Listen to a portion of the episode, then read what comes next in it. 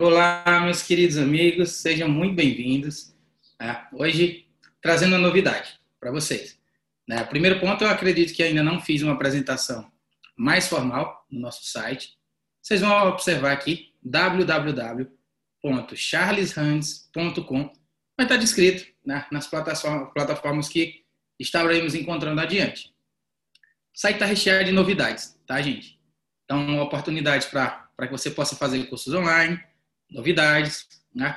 E nesse ponto agora, eu vou aproveitar para, dentro do nosso blog, que você pode estar visitando, fazer esse recorte, onde você vai poder encontrar esse material em vídeo, tanto no Facebook como no IGTV, e ainda no nosso canal de podcast, tá? que você possa estar ouvindo essas informações também aí na sua rotina, no trânsito, né? onde for preciso no exercício, então, isso é importante. Qual é o nosso papel, gente? Levar a cardiologia o mais longe possível.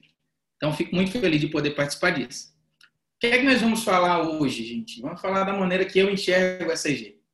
Na verdade, não só que eu enxergo a ECG, a maneira que as pessoas, né, a gente me trouxeram essa bagagem, né, enxergam a eletrocardiografia na sua avaliação. Então, olha, eu vou clicar aqui nesse ECG caso 1. Bem, você pode também vir até o site no blog, Bem, lembrando www.charleshands.com blog, que você vai ver a imagem né, que eu vou estar colocando para que a gente possa fazer as nossas avaliações. Então, de antemão, nós já vemos aqui ó, um traçado eletrocardiográfico. Vou expandi-lo para que vocês observem. Tá? E nós vamos comentar como que eu faço né, a avaliação a, passo a passo de um eletro. Nesse caso específico, a gente vai chegar no diagnóstico final para que vocês possam acompanhar. Mas o mais importante é aprendam a fazer isso olhando eletros normais, inicialmente.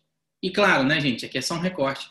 Se você quer, de verdade, entender esse exame, que ele é fundamental para todas as esferas da medicina veterinária.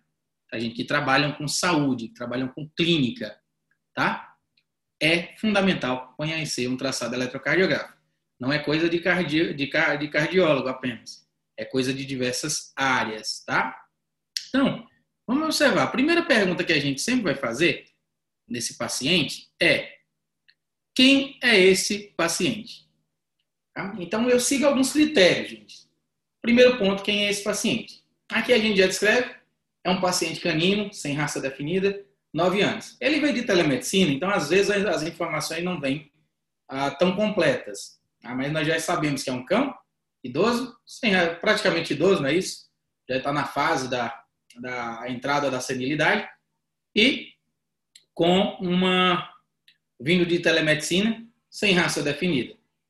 Então, nesse ponto, uma coisa que também vocês podem observar que quem está vendo o vídeo em si é que a falta das derivações precordiais, né, ela é muito comum ainda nesse serviço.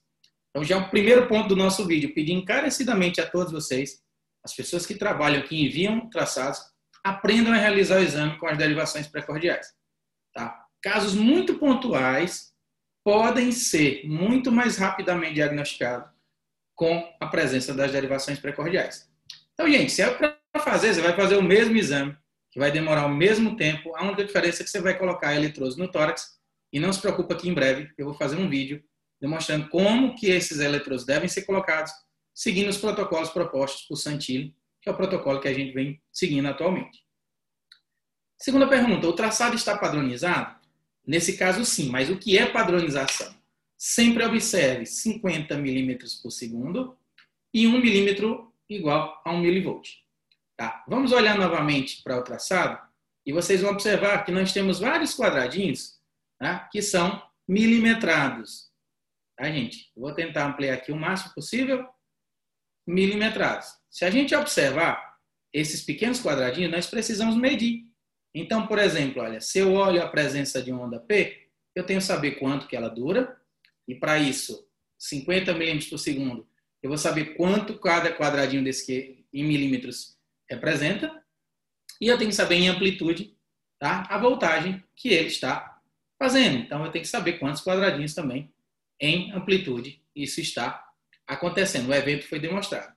Então, dessa maneira, fica simples que eu possa analisar e comparar com os dados de literatura. Esse traçado está no padrão. Vamos para a terceira pergunta. Ritmo e frequência cardíaca. Ah, isso é fundamental. Primeira coisa, se eu falhar no traçado eletrocardiográfico, você sempre vai procurar, olha, olha, observa as ondas P, elas vão estar positivas em D1 e AVF, tá? Cada onda P conduz um complexo QRS, então o ritmo de origem sinusal. Algumas outras categorizações, o ideal é que você calcule o eixo da onda P.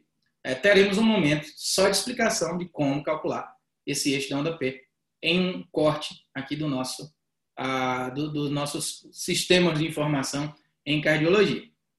Bem, então já vi aqui, ó, tem onda P positiva, é um critério que eu uso em D1 e AVF.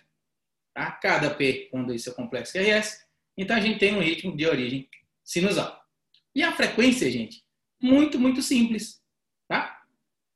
Se nós formos observar, o software pode te passar essa frequência, mas você tem alguns métodos. Tá? Como, por exemplo, contar, contar 30 quadradões desses grandes, tá? Já vi que vocês viram que tem pequenininhos e grandões. 30 quadradões que estão aqui dele e observar quantos complexos QRS estão dentro desse intervalo de 30 quadradões, multiplicando esse valor por 20. Entre RR também, nós podemos fazer uma contagem né, e dividir o valor de 3 mil por essa quantidade de quadradinhos que foram contados, né, para a gente ter uma ideia de frequência entre outras maneiras de abordagem. Então, olha, se eu for observar, por exemplo, aqui, é, quando eu dou um zoom aqui, fica um pouquinho instável, gente. Mas não tem problema. Se eu for observar aqui nesse intervalo, um, dois, três, quatro, quatro quadradões, cada um tem cinco quadradinhos dentro, né? nós vamos ter 20 quadradinhos. Só que nós temos a mais, ó, 21, 22, 23, 24. 3 mil dividido por 24, nós vamos ter nesse trecho específico, tá? uma frequência de 125 batimentos por minuto. É seguro só fazer um método? Não.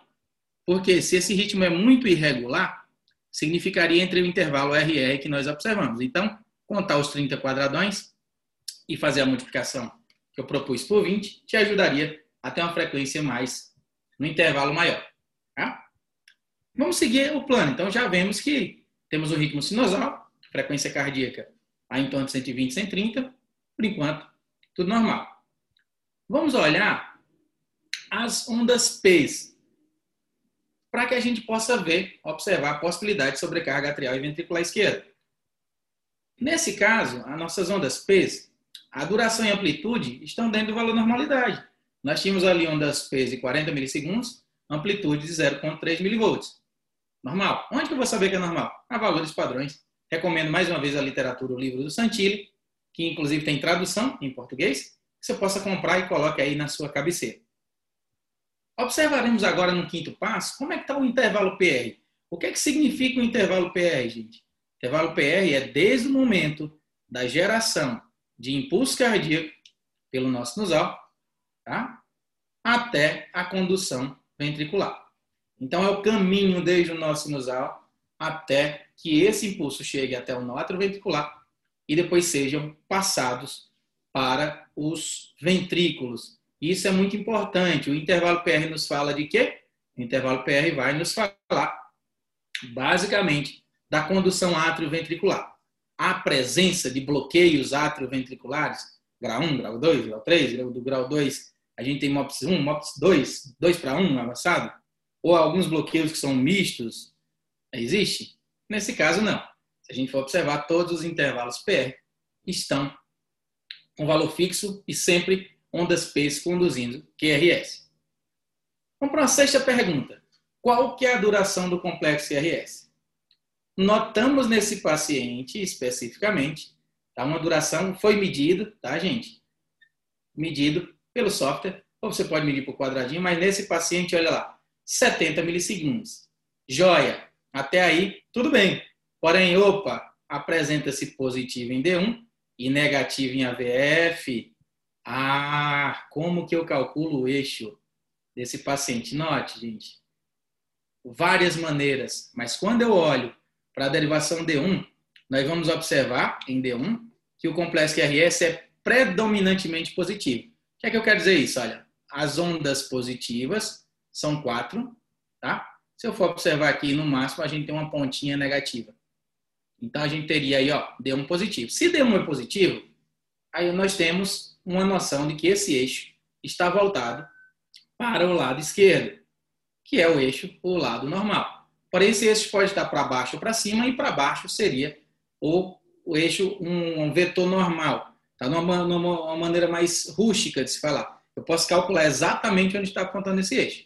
Através de pegar esses valores, colocar na calculadora DCG, em outras metodologias. Mas olhando rapidamente, deu um positivo. Quem que eu vou olhar da derivação para saber se está para baixo ou para cima? Vamos olhar para a AVF. Notem em AVF que nós temos, olha, um valor de positividade, um, dois, três quadradinhos acima, porém, ó, quatro quadradinhos abaixo. Então, predominantemente negativo, significando que esse eixo está apontado para a esquerda, porém, ele está apontado para cima.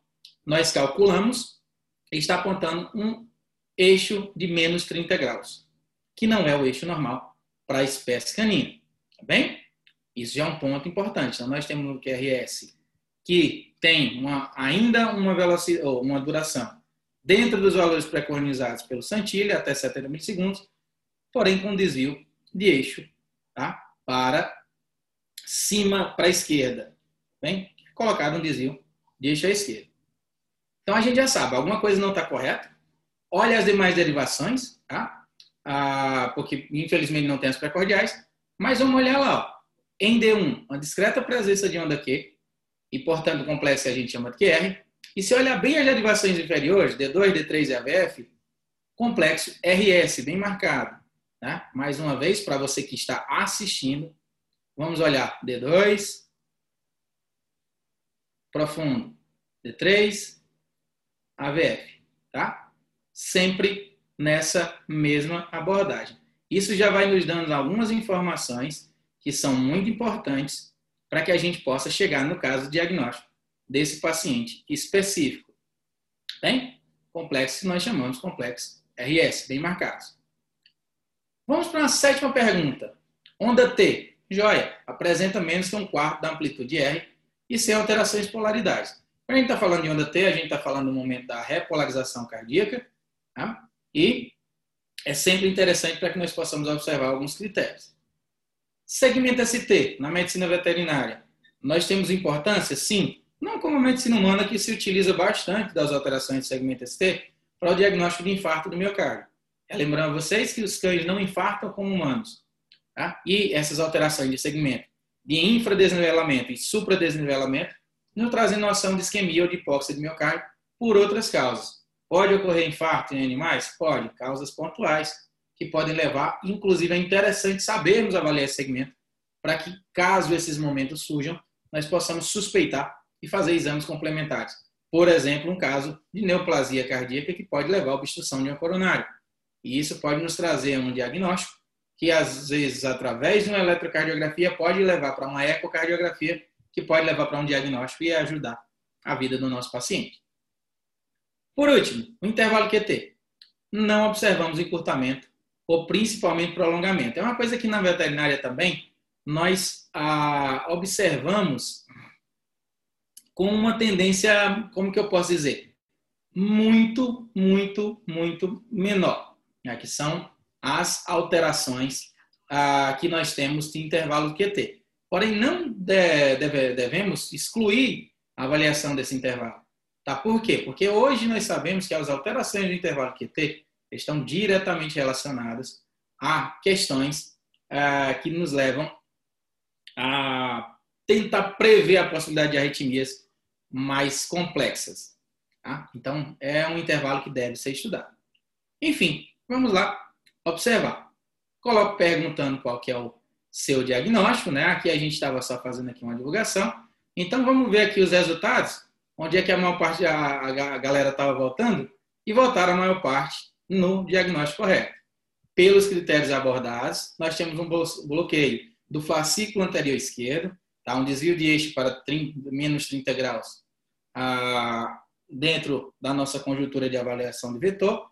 Né? A presença dos complexos, como eu citei para vocês, né? inferiores, como foram colocados, que batem o nosso diagnóstico para bloqueio fascicular anterior esquerdo. Bem, então, esse é o meu diagnóstico, tá, gente? Lembrando sempre né, que a eletrocardiografia é sempre aberta a questionamentos. Caso algum de vocês tenha esses questionamentos sobre o diagnóstico, eu fico feliz de conversar. Ninguém tem a verdade absoluta. Esse é o meu raciocínio. E esse vídeo de hoje eu quis trazer para que vocês vissem como que eu olho no ECG. Tá? Na realidade, o intuito dele não é responder somente a enquete, mas é o meu passo a passo de avaliação de um eletrocardiograma. Espero que tenham gostado, onde quer que estejam ouvindo, assistindo, e aguardem para um novo vídeo.